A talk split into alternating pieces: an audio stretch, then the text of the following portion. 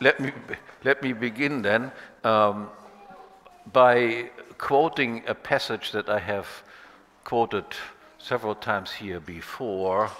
Um, uh, a quote from Rothbard, my teacher and mentor. He said at some article, libertarianism is a logical, consistent, is logically consistent with almost any attitude toward culture, society, religion, or moral principle. In strict logic, libertarian political doctrine can be severed from all other considerations. Logically, one can be, and indeed most libertarians in fact are, hedonists, libertines, immoralists, militant enemies of religion in general and Christianity in particular, and still be consistent adherent of libertarian politics. In fact, in strict logic, one can be a consistent devotee of property rights politically and be a moocher, a scamster, a petty crook, and a racketeer in practice, as all too many libertarians turn out to be. Strictly logically, one can do all these things, but psychologically, sociologically, and in practice, it simply doesn't work this way. Now, a considerable part of my writings in recent years has been concerned with this very last half sentence of this quote of Rothbard's and its implications. Central to the libertarian doctrine are the ideas of private property, of original appropriation, and its transfer, and the corresponding principle of non aggression. And indeed, it can be safely stated that recognition of these ideas and principles is a necessary requirement of human society, of people living together and cooperating with one another in peace. Just as certainty, or just as certainly, however, recognition and adherence to these ideas and principles is not sufficient to make for conviviality, that is, for friendly, neighborly, com and communal relations among men. For this, as Edmund Burke emphasized, manners are actually more important than any law. More specifically, the manners typically associated with so called bourgeois morality of responsibility, conscientiousness, truthfulness, honesty and chivalry, respect and helpfulness, foresight, courage, self discipline, moderation, and reliability. There's no need to say much more on this subject since I have extensively written on it elsewhere, except to add this. With my view regarding the utmost importance of bourgeois morality to be combined with libertarian law to make for convivial living, I willy nilly attained the position of one of the most prominent contemporary right or realistic libertarians, and as such became a favorite enemy not just of leftists and Greens in general, but especially and in particular also of the so called left progressive or bleeding heart libertarians. That is, of those folks who propagate such liberating messages as anything peaceful goes. Any lifestyle, the more abnormal it is, the better, including, one might wonder, such peaceful activities as pedophilia, necrophilia, and incest. Then the other motto respect no authority, not of fathers, not of mothers, nor anyone better or superior to oneself. And the next liberating message live and let live. That is, never discriminate for any reason against anyone or exclude anyone for any conceivable reason whatsoever. No, this is what many libertarians indeed believe. And I must say, addressing here also my little audience, I do little word games with Sophie. Um, they are called Opa jokes. And they go like, uh, water is very dry and the air is very wet. Um, ice cream is very hot and fire is very cold. And then Sophie said, no, that's not true. Um, so that's my opinion to these liberating messages. Now, while such liberators love to denounce me as a traitor to libertarianism, uh, as a homophobe, a xenophobe, a racist, a closet fascist, and a crypto Nazi, you know all the litany of this sort of stuff. Um, to their great dismay, a large and growing contingent of libertarian minded people has in the meantime come to recognize that it is actually they who have brought the libertarian doctrine into increasing disrepute, and that only a radical break with them and a rightward turn to realism can restore libertarianism to intellectual respectability. Which brings me to the topic of this speech. This rightward turn to realism has also led me to a reassessment of intellectual history and a re-evaluation of its various protagonists. More specifically, it has drawn my attention to the work of Karl Ludwig von Haller and the discovery of Haller as a precursor of right, right-wing libertarianism. In fact, of the most radical form of it, that is, of a private law society. I shall not say anything about the biography of uh, Karl Ludwig von Haller, if you look at Wikipedia, you find it immediately is very short because he's not considered to be an important person anymore, so you don't have to have a large entry. Let me only say this, um, that uh, Haller was uh, uh born in, in 1768 and died in 1854. Uh, um, he comes from a prominent uh, family in Bern, um, from a noble family. Um, he uh, um, left uh, Switzerland, Bern in particular, in 1798 when Napoleon invaded uh, Switzerland and went to various places in Germany, also spent some time in Vienna. Um, in 1806, he returned to Bern because then the Napoleonic stuff was all over. Um, in um, in 1820, he converted to Catholicism, which caused some sort of scandal in Bern because Bern was uh, very much a Protestant uh, place.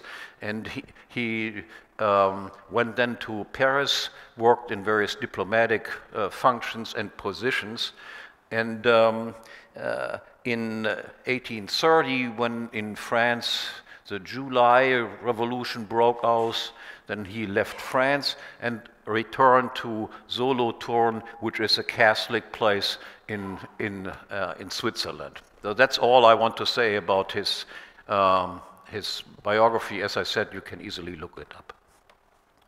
Um, Haller was once famous, but today elicits hardly more than antiquarian interests. He is occasionally still mentioned and claimed by conservative writers as one of their own, but generally dismissed even by them as an ultra reactionary that is long since outdated by the development of modern political philosophy and the realities of the modern state. And indeed, Haller was not just an outspoken opponent of the French Revolution and of Napoleon, um, he considered them the ultimate catastrophic outcome of fundamentally wrong ideas propagated and spread by political philosophers since about the 17th century. After, in his view, after some promising, highly promising beginnings with Hugo Grotius, who is charged by Haller with only a few minor confusions, Haller diagnoses by and large nothing but intellectual decline, starting to mention here only the most prominent and still well known people, starting with Hobbes, continuing through Locke, Pufendorf, and culminating with Montesquieu, Rousseau, and also Kant. Not Kant, the, the epistemologist, but Kant, the political philosopher. Um, he considered them all as confused and dangerous ideologues with their notion of a social contract. And I will come to the idea of the social contract and what's wrong with it in a, little while. Dismissed then by most of his contemporaries and practically all moderns as an arch enemy of the glorious Enlightenment project. Indeed, Haller typically referred to the Enlightenment philosophers depreciatingly as sophists. Um, Haller came under additional fire also by the great Hegel. Um, and Hegel presented Haller as an unabashed advocate of a crude power naturalism, that is, of arbitrary rule by the powerful and mighty. Completely false and deceptively is this because in Haller's main work, uh, there's a long chapter on the very limitations of power and a following chapter on the right of resistance and in particular the right to self-defense and self-justice that must appear to contemporary ears nothing short of revolutionary. Pretty much the same idea that David Dürr presented here at the very end, how we solve this problem. Um, before this background, relating to the history of ideas, I sh shall now attempt to present Haller as a radical libertarian. That is, to the best of my knowledge, this has never been done before. In general, although his own work is massive in volume, the literature on Haller, especially since the second half of the 20th century, is rather slim. It mostly comes from conservative sides, and as most conservative thought is typically weak on analytical rigor and in any case completely unfamiliar with modern libertarianism. At least that is my impression surveying the literature a bit. And libertarians, on the other hand, have systematically neglected Haller, owing most likely to his reputation as a reactionary conservative, with a notable predilection uh, for princely or monarchical rule, which is also has been anathema for a long time until my democracy, my democracy book. Now, while at first then, my attempt at a reconstruction of Haller as a radical libertarian is hopefully not the last. In fact, I hope that my little uh, speech here will entice other right-minded libertarians to likewise take a closer look at Haller notwithstanding the fact that Haller's prose is often somewhat tiresome, uh, laborious, and long-winded. Um, I should mention that many of his works in the, in the, 19, in the 19th century were also translated into French, French, Italian, Spanish, and so forth, so it's by no means the, only Germans that can study him. Um, so I hope for more people just doing this, especially since my own concern here is exclusive with his with the first volume of Haller's main six-volume treatise, presenting only the most basic principle of his social philosophy and being rather brief and sketchy even in this task. Now, encountering Haller's central thesis for the very first time, that the existence of states is in accordance with natural law and divine law, that states are necessary and universal social institutions, that they are manifestations of an unchanging human nature, and that they have, as such, always existed and will always exist. Many contemporary libertarians, and especially, of course, the most radical one, will initially uh, be taken aback. Um, doesn't this sound rather statist?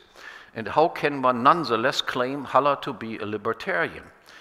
But this puzzle is immediately resolved, however, once it is realized that Haller's definition of a state differs fundamentally from the modern Weberian uh, definition of the state as a territorial monopolist of violence and ultimate decision making.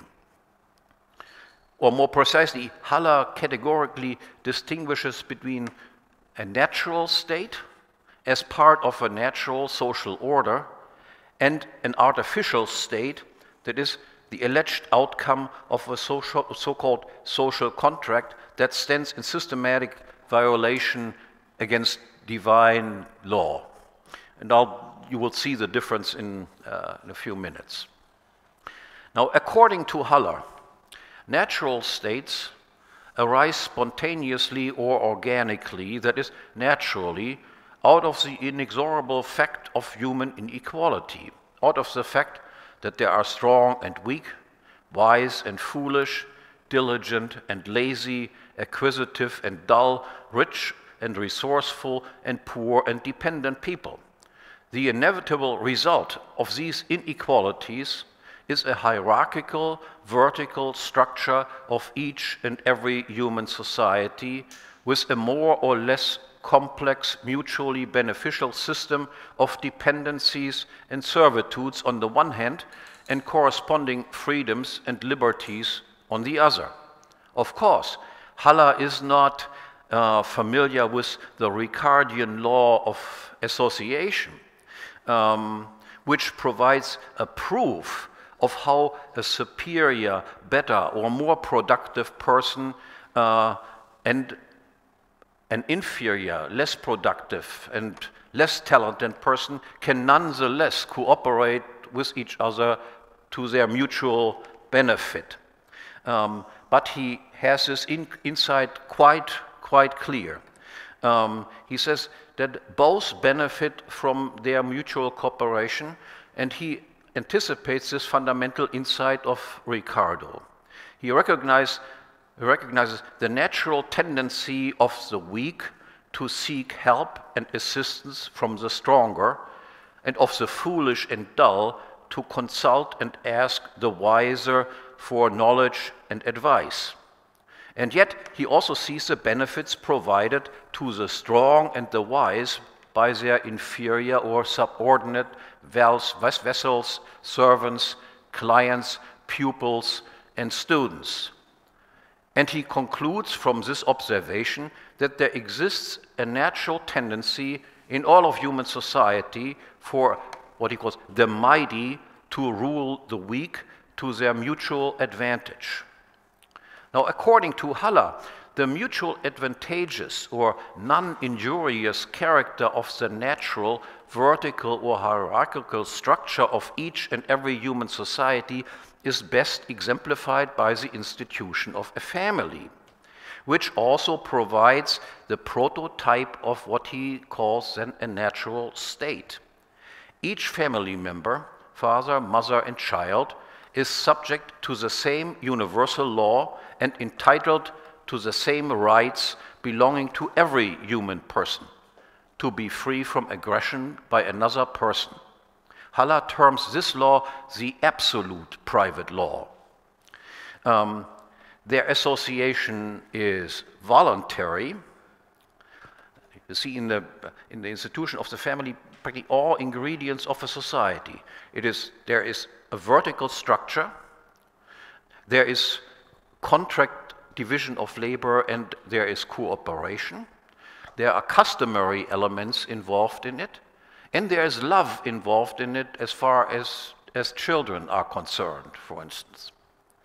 Um, so the association is voluntary and mutual beneficial, although never altogether contractual, but most definitely in the case of all children, of course, plain, natural, or customary and affected also by an element of love.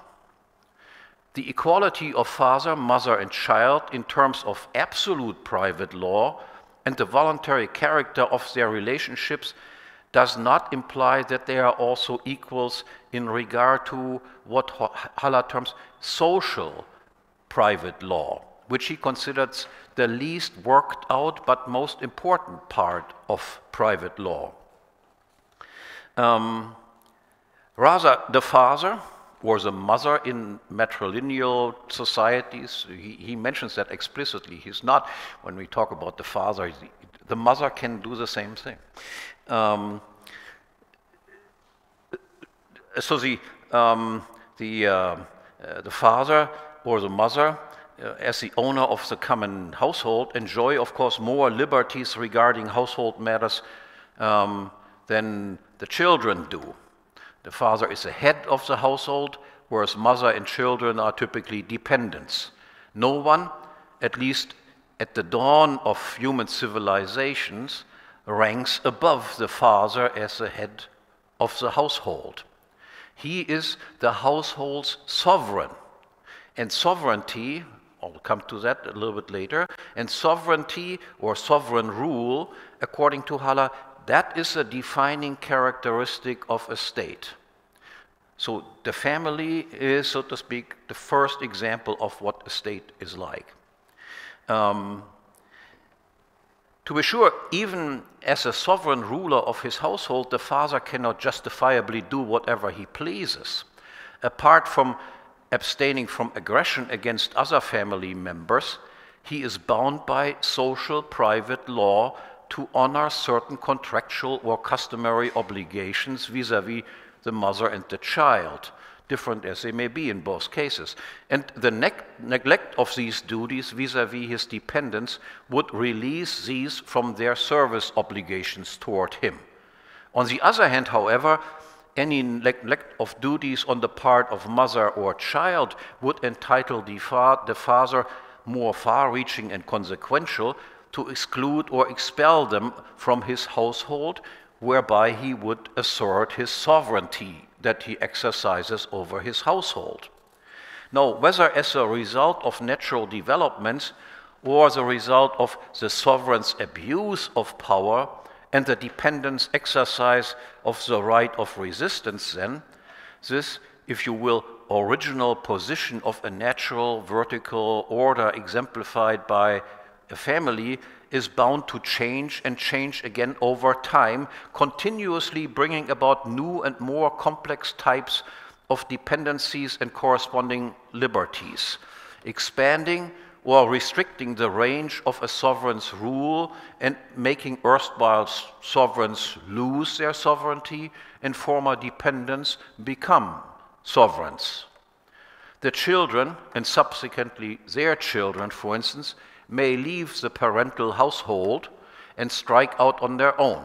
Presumably, they thereby gain liberties that they previously that did not enjoy, but they may settle on land owned by their fathers, keep working in their father's business, or otherwise keep relying on their ongoing assistance. Hence, even if the children's liberties may have significantly increased, they are not sovereigns regarding their newly founded separate households, but remain as renters or employees as sovereign's dependents. By the same token, the sovereign, as a result of this development, gains a greater number of dependents, all the while his direct control of each of them is successively diminished by the interposition of a steadily growing number of intermediate authorities and their respective liberties. Or alternatively, the children strike out on their own and establish another separate household, completely independent of the original one. Um, thus, a new sovereign head of a household is created, which is, in Haller's estimation, another state um, with its own dependence, um, standing in, in a purely extra social relationship with other sovereigns. Thus, this, his relationship with other sovereigns is regulated then exclusive by absolute private law, or synonymously with this, by the law of nations, or in the libertarian lingo, by the non aggression principle.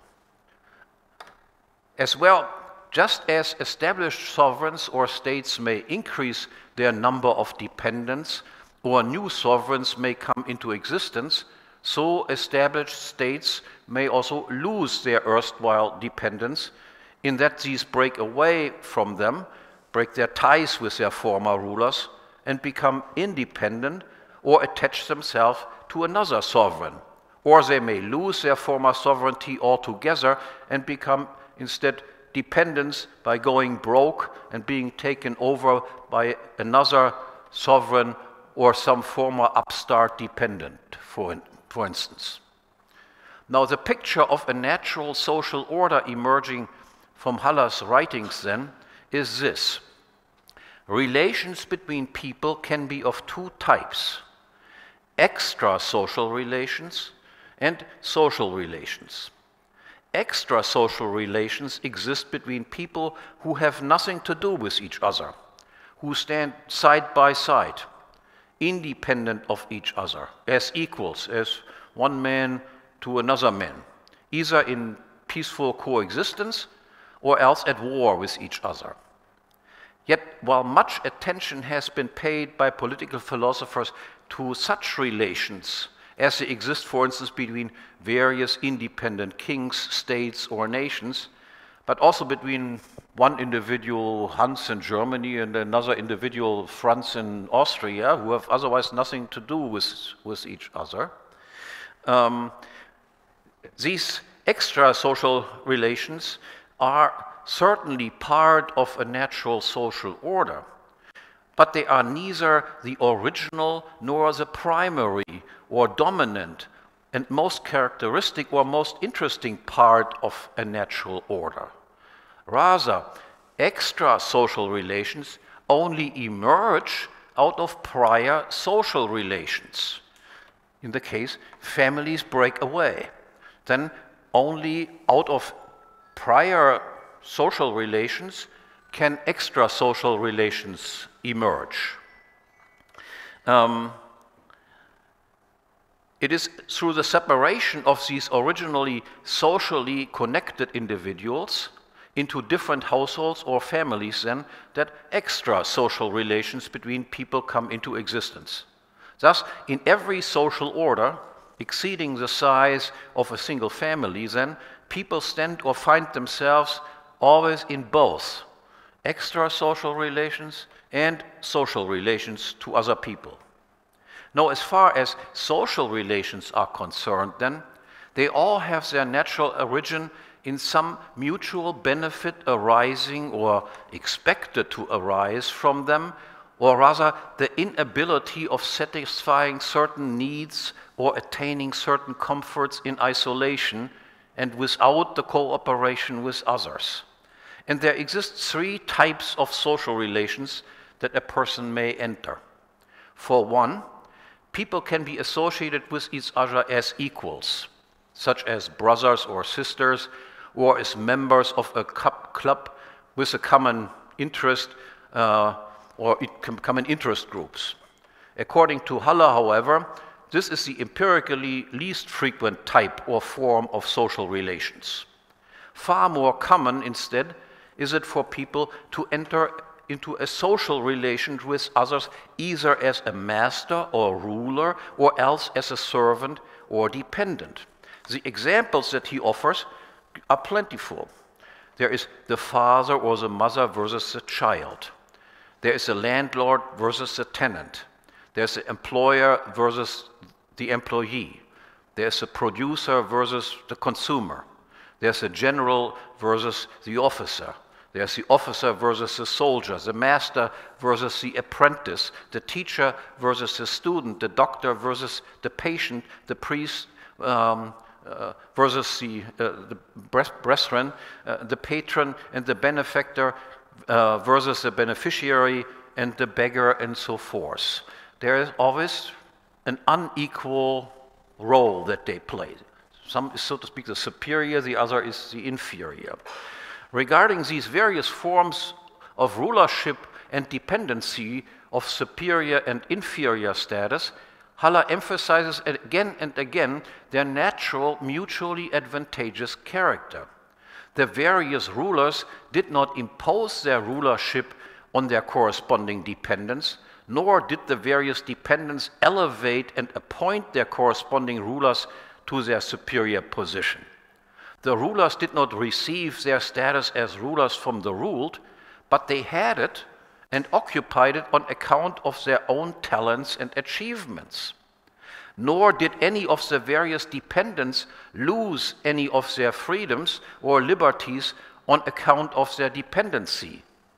But they were dependents either by nature, such as the case with children, or on account of their own voluntary choice so as to satisfy needs or wants that would be otherwise unattainable. As Haller sums it up, the inferiors do not give anything to their superior, and he in turn does not take anything away from them, but they help and use each other, both acting within their own respective rights, equal regarding their inborn natural rights and unequal in regard to their acquired rights, do they both exercise their rightful freedom in accordance with their own free will and to the best of their abilities. Now, of course, Haller is fully aware of the fact that every relationship between ruler and ruled can be dissolved if it is no longer mutually beneficial. The consumer may turn to become a producer, uh, the, the, so the soldier can turn into a general, the student can become another teacher, the patient become, can become a doctor, and so forth. As well, a former consumer may become a producer and the producer become a uh, consumer. The soldier, uh, general, uh, Uh, the soldier can, be, can become a general and the general become, can become a soldier. The student become, can become a teacher and the teacher can become a student. The patient be, can become a doctor and the doctor can become a patient.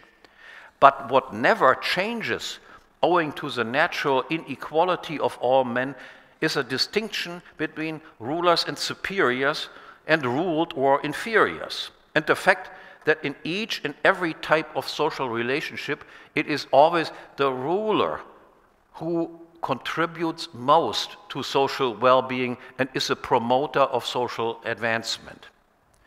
As well, Haller points out two more interrelated features characteristic of a natural social order which are of great importance for its internal stability. For one, he notes that practically no one, no ruler and no ruled, are exclusively ruler or ruled. Rather, every person is familiar with and has learned to exercise both of these rules. That is, both of the roles of ruler and of the ruled, if only in different contexts or under different circumstances. The ruling father may also be a dependent tenant, the ruling head of a football club, and may be also a dependent employee. The dependent child may also be a ruling employer, a doctor or a lawyer, um, a patient or a client, and a ruling teacher of students. The officer may rule his soldiers, and at the same time he may be ruled by a general who is in turn subject to the rule of, a, of his landlord. So all people learn to act in both rules, sometimes superior in a certain interaction, sometimes they are the inferior. Secondly, and notwithstanding this intricate intermixture of the roles of ruler and ruled, however, there's in every sizable society also a natural tendency towards social stratification.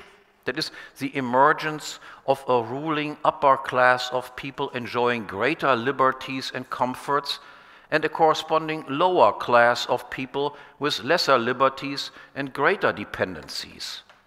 Naturally, with all social relations being mutually beneficial, there exists upward and downward mobility, but the stratification in upper and lower social classes itself is to be taken as a natural constant.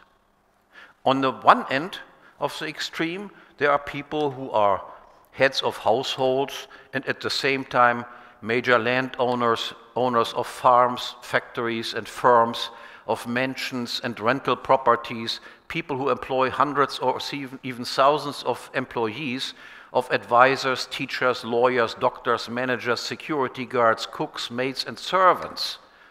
And on the other hand, other extreme, there are day laborers, vagabonds, beggars, or the recipients of alms. And in between these two extremes, and there exist countless gradations, ceaseless fluctuations regarding the social status of different people and the corresponding extent of liberties or dependencies enjoyed or willingly sought and accepted by them.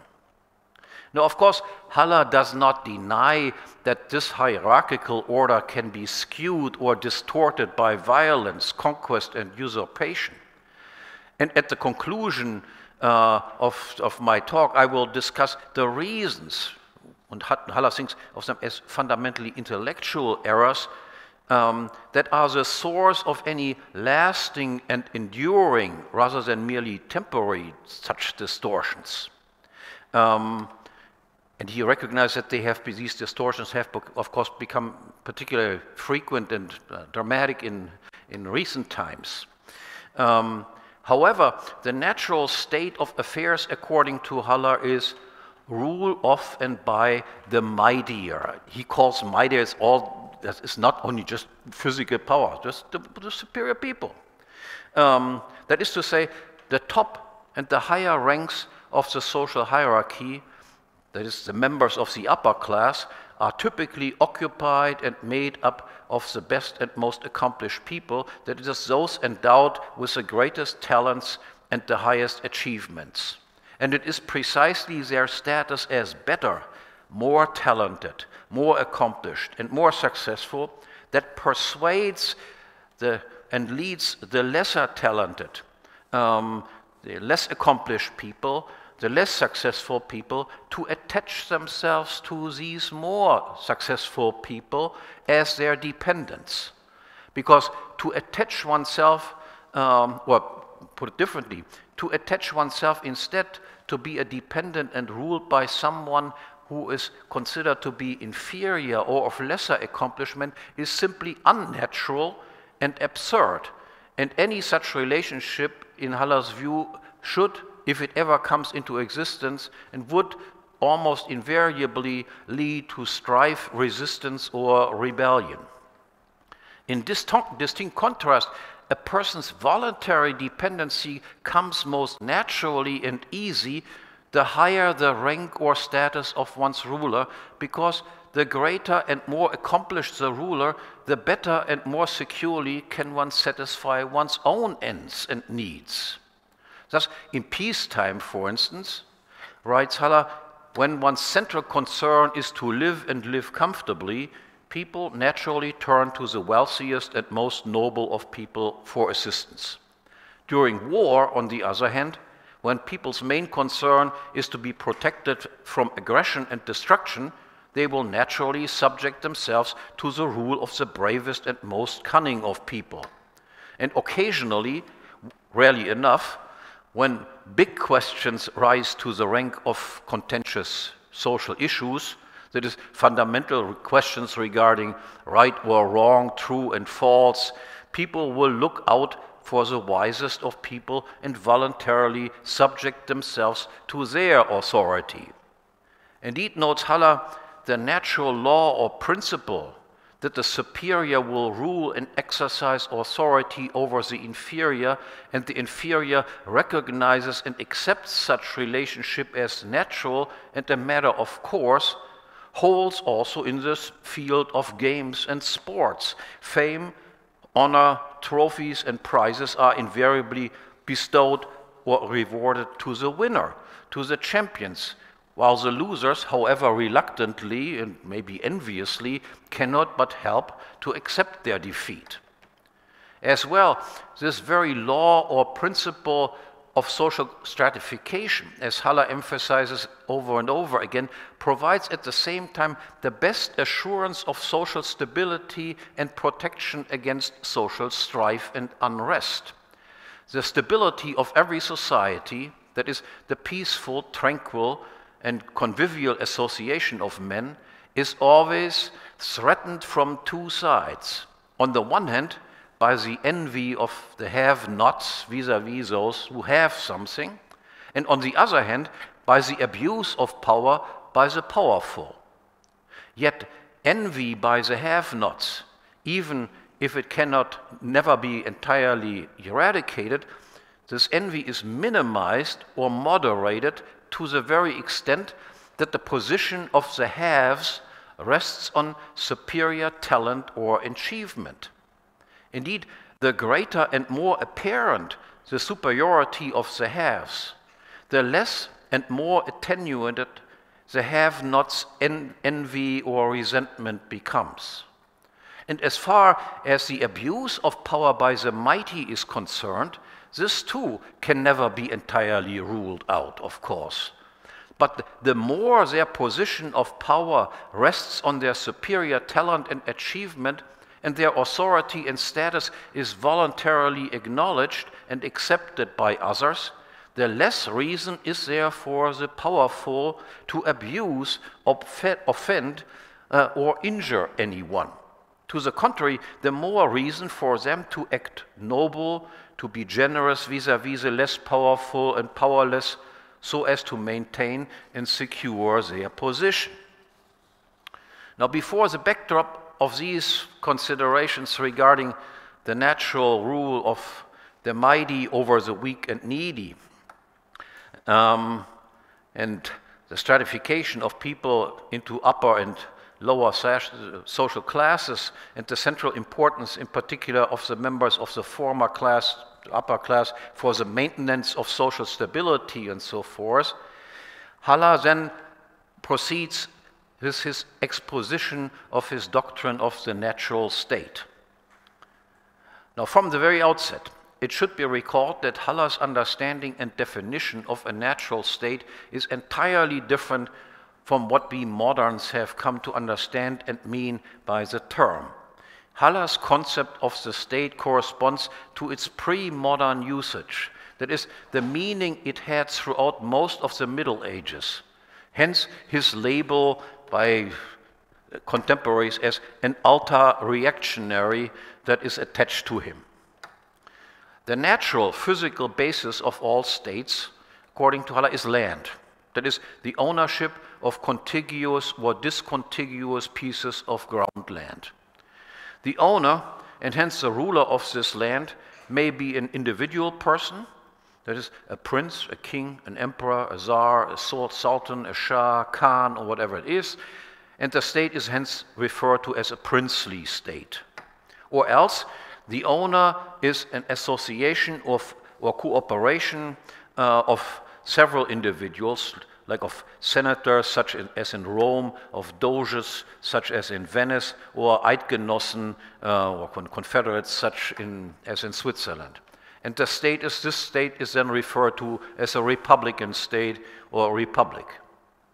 In any case, however, whether ruled by a prince or by some cooperative, every state and every state ruler is subject to the same private law as any other, lesser property owner and person. The difference between a state and the ruler of a state and other people and their property, as Haller repeatedly emphasizes, is not a categorical one, but merely one of degree. A prince's direct rule extends only to his own property, just as in the case of every other person and his property. And as I will show shortly, it is only in regard to this self administration of one's own property that there exists a somewhat little difference between a prince and everyone else. Only with regard to how you can deal with your own property, give a small difference between prince. I'll come to this in a second.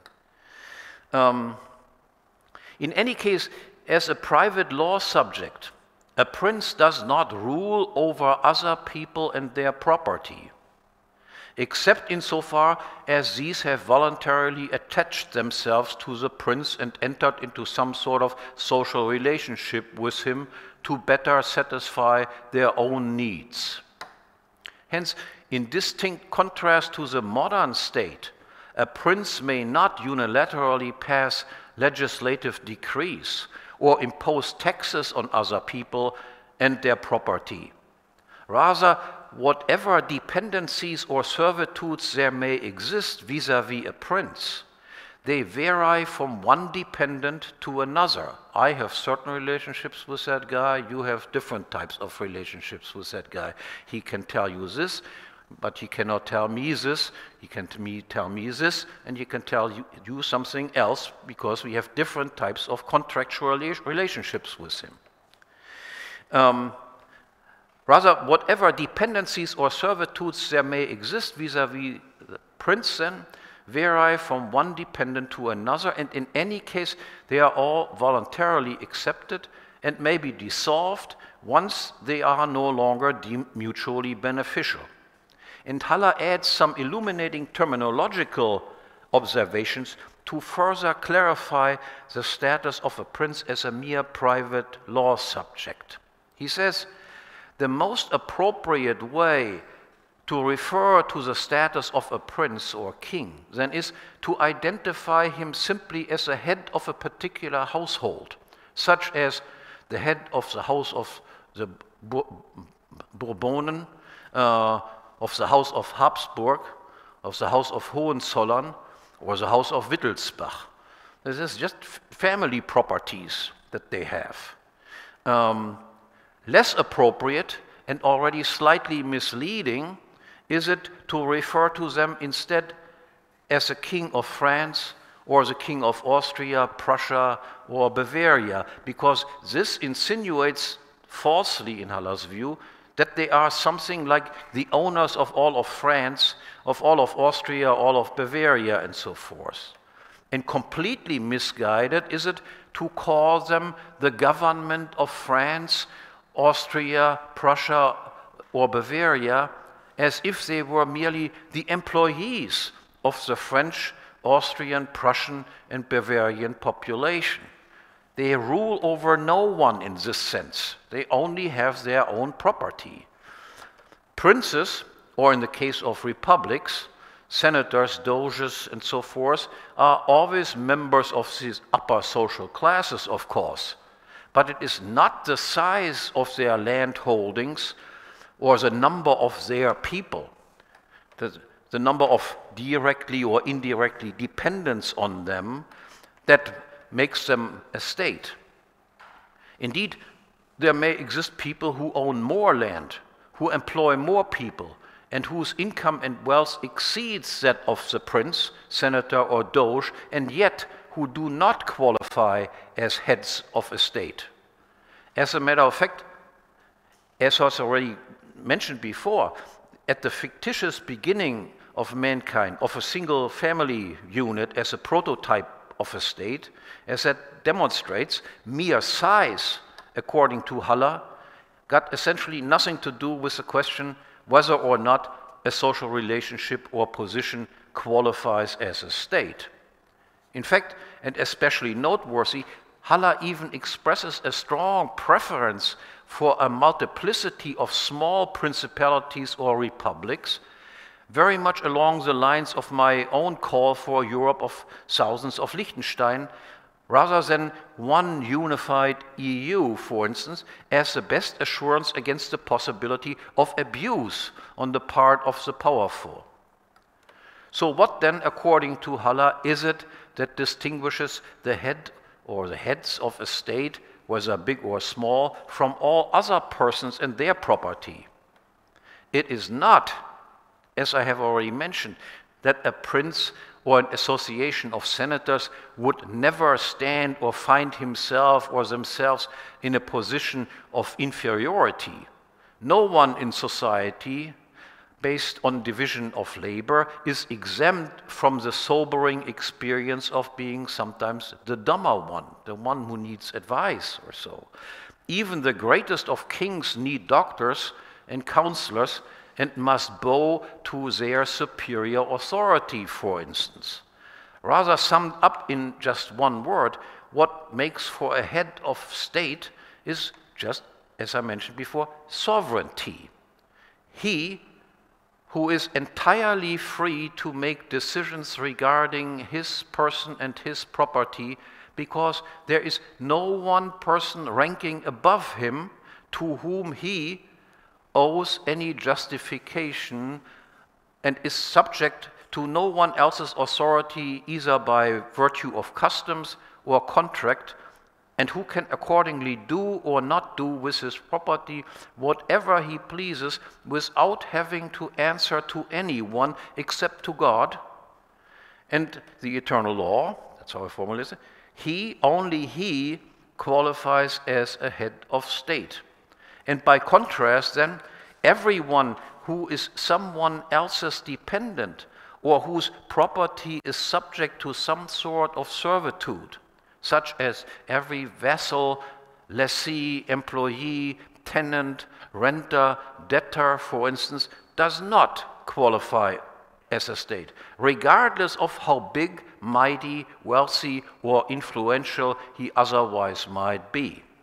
As Haller admits and indeed repeatedly emphasizes, however, dependence comes in degrees.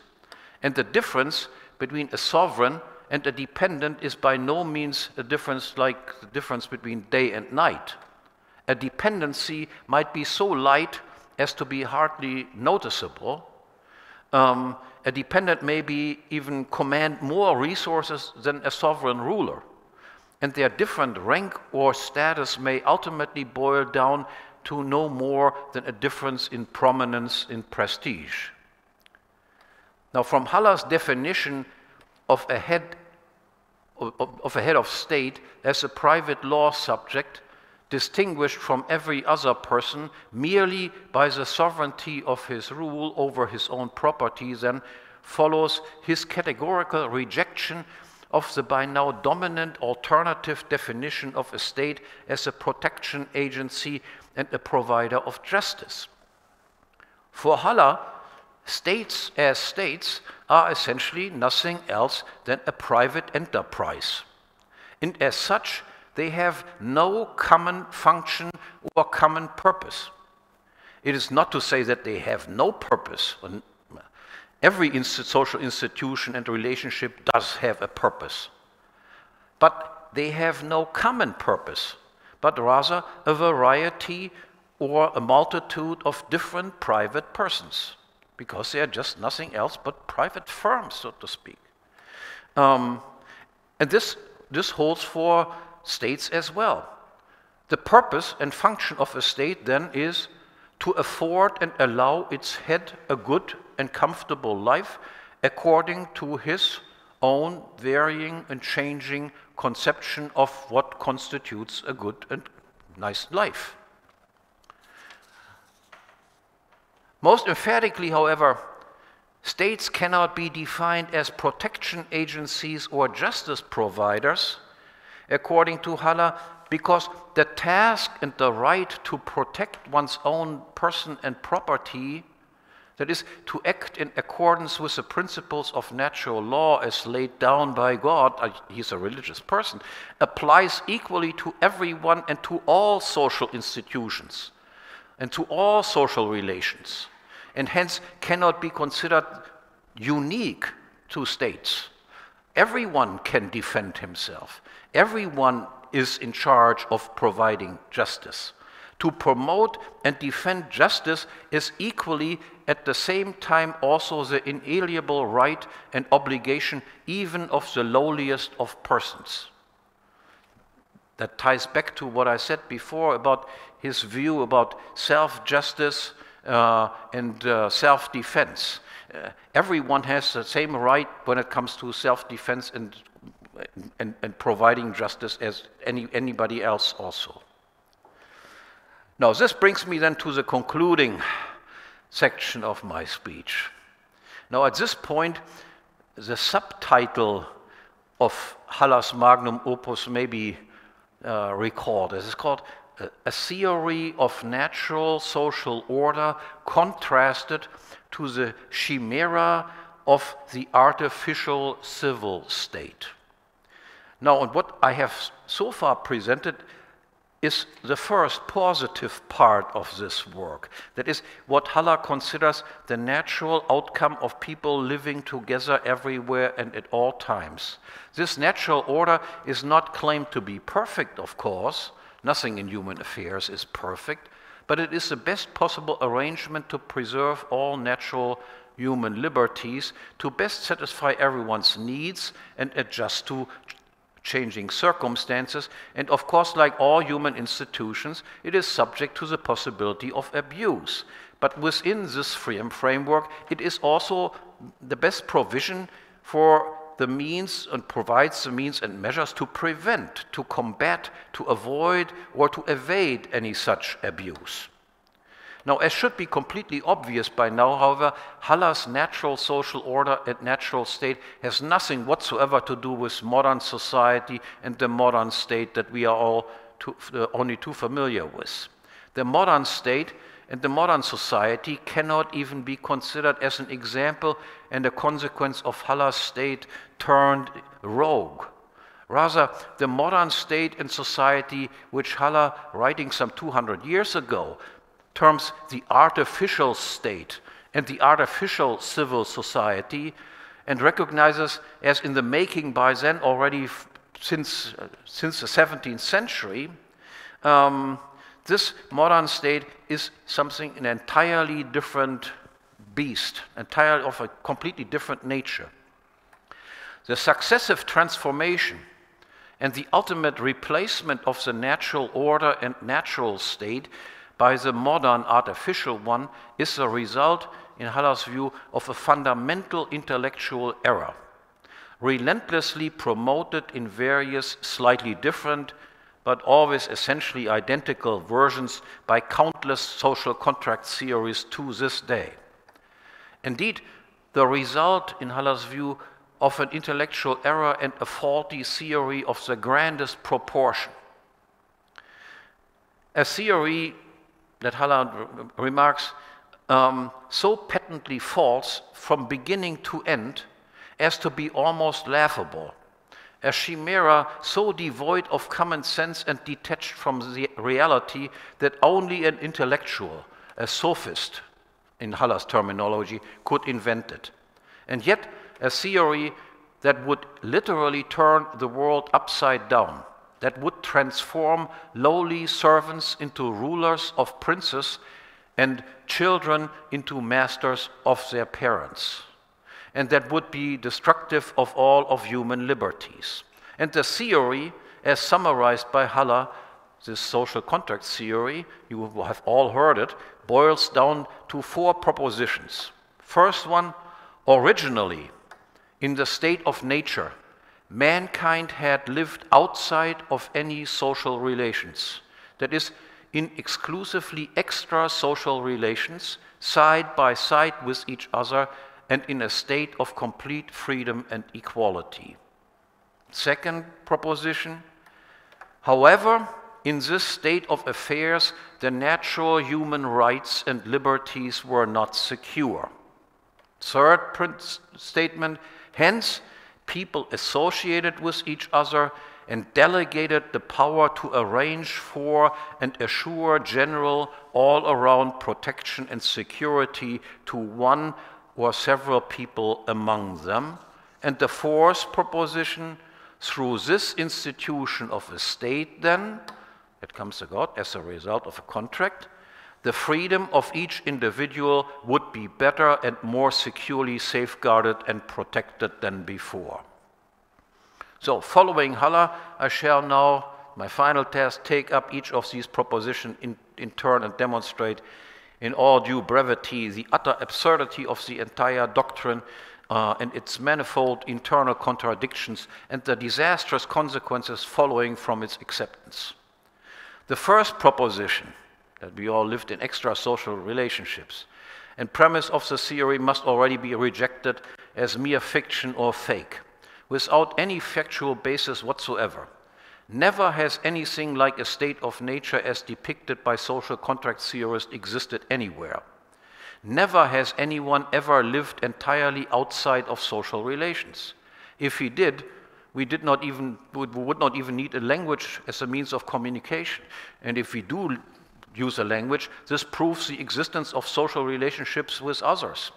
Indeed, as has already been mentioned, social relations, as exemplified by the institution of the family, precede extra social relations, which can only come about by the breakaway of people from their original social institution of a family. Um, no one um, has ever lived throughout his entire life in a state of affairs characterized, characterized by complete freedom and equality. Rather, from the very outset, the state of human nature is characterized by unequal liberties and inequalities, by rulers and ruled, by masters and dependents, by fathers and children and mothers and children. Such inequalities are not the result or outcome of previous contracts or agreements or require contracts or agreements for their explanation or their justification. A father does not become a father because the, the, the kid signed a contract with the father that I make you a contract and uh, vice versa. To the contrary, um, these inequalities precede all contracts and agreements and provide the natural basis and justification for all mutually beneficial, agreed upon, and contracted upon social relations and associations. Now, the analysis of the second proposition does not fare much better. Even critics of the social contract theory let this proposition often slide by almost uncommented. However, as Haller perceptively points out, it too gets things completely upside down and puts the cart before the horse. True enough, the potential danger coming from some person C or the fear of an attack by C may help A and B tie together, form a coalition. But the association of A and B is not based on insecurity or fear. Rather, it is a result of mutual trust or even love between A and B. A and B do not fear each other or believe their rights to be endangered or infringed upon by their association, but to the very contrary. A and B trust or love each other and associate for this reason. Fear and mistrust are reasons not to associate but to distance and to separate oneself from others. To assert instead, as Hobbes does, for instance, that social relations emerge out of a state of affairs of universal fear, out of a war of all against all, a bellum omnium contra omnes, is simply absurd. As well, contra all social contract theories, as in particular the natural and mutual attraction and association of the sexes demonstrates once again human cooperation based on trust and love precedes all conflict and war. And human cooperation is always possible, always available and capable, again, not unfailingly, but as satisfactorily as humanly possible, of dealing also with such extraordinary extra or anti-social events such as war and conflict and so forth. Which brings me to the third proposition, and with that to the very height of absurdity. And it is here, with Haller's criticism of this thesis in particular, where any still lingering doubt in anyone's mind about the status of the author of a massive work concerned with the restoration of the theory of the state, that is the title of his main work, should finally be laid to rest, and Haller's status as a radical libertarian in modern lingo as an anarcho capitalist would be firmly cemented because here 200 years ago Haller advances practically every single argument also leveled against the legitimacy of the modern state by contemporary libertarianism and libertarians in the tradition of Rothbard. To begin with, it is noted that there exists no record whatsoever that anything resembling a contract as imagined by social contract theories has ever been concluded anywhere. And Haller immediately cuts to the heart of the matter as to why this is so and why any such contract is simply inconceivable. In the state of nature, he writes, everyone, for his protection and security, could rely on his own powers and means of self defense, or he could choose someone more powerful than himself and equipped with more or better means of protection and attach himself at a mutually agreed upon terms to such a person as his vassal or servant. And he could terminate and leave any such association and return to defensive self sufficiency or attach himself to another, presumably better protector.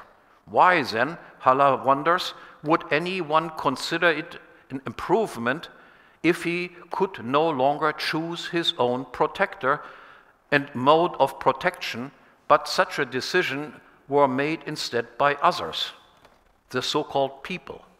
How is that supposed to be freedom, he asks. More specifically, the mention of the people provides the key word for an entire barrage of embarrassing follow up questions. Who are these people who supposedly delegate their powers to the state and its heads so as to then assure all of their security and protection? Is it everyone who can breathe? And if not, why not? Is it the entire world population that makes up the people? Or are there different people? And how then to draw the borderlines and determine who does and does not belong to this people or that people? And what about the fact that there are constantly people dying and being born? A contract can bind only those who actually concluded it, and hence must not the contract be continuously renewed and redesigned then whenever a newborn enters the scene. Moreover, why would the head of a household or a prince, for instance, agree that his children or his servants should have an equal say in the selection of their joint ruler or overlord? And if they didn't have such a say, would this not imply that some previously harmonious, mutually beneficial relationship between parents and children, for instance, or between a prince and his servants, would thereby become increasingly infected by jealousy, tension, and strife? Likewise, regardless of who is considered and counted as a member of the people, it is, uh, is it conceivable that all of them unanimously would agree on who should be their overlord. And if that is not the case, which can be taken as a certainty, how can this contract still be considered binding also on those disagreeing or dissenting? And does this not imply then that the entire complex network of harmonious relations characteristic of a natural social order will be distorted or destroyed and be replaced by a system of rival or even hostile parties and partisanship affecting uh, and infecting every nook and cranny of the social fabric. Still, the questions do not stop. Whoever is appointed by one party of the people as their supreme protector of all parties, then, that may impose his will on everyone, supporters and dissenters alike, how far reaching are his competences? What constraints, if any, are put on his actions? Are people still allowed to protect and defend themselves against injurious or wrongful actions by others? May people still bear arms or build fortresses? May a father still smack his son for gross misconduct? May an employer still dismiss him, his employee for negligent behavior? May a landlord still expel a delinquent tenant from his property or ban others from entry? Or must everyone disarm and any and all of these potential conflicts come under the purview of the state? Surely there is no unanimous answer to be expected to these questions. However, what can be asserted with certainty is that the interposition of the state in any of such matters is an infringement of natural law, a violation of private property rights, and an arbitrary restriction of human liberty. That is the very opposite of the alleged purpose of the institution of a state. Last but not least, there remains still one more unanswerable question to reveal once more the total muddle and confusion of the social contract theory. Whoever is appointed by the part, by some part, not all, you know, there's no unan unanimity, whoever is appointed by a part of the people to be supposedly the entire all people's employee and the security provider and protector for all of them, this person or this group of person, they need resources to do so. He needs manpower, material goods, and the means to finance them.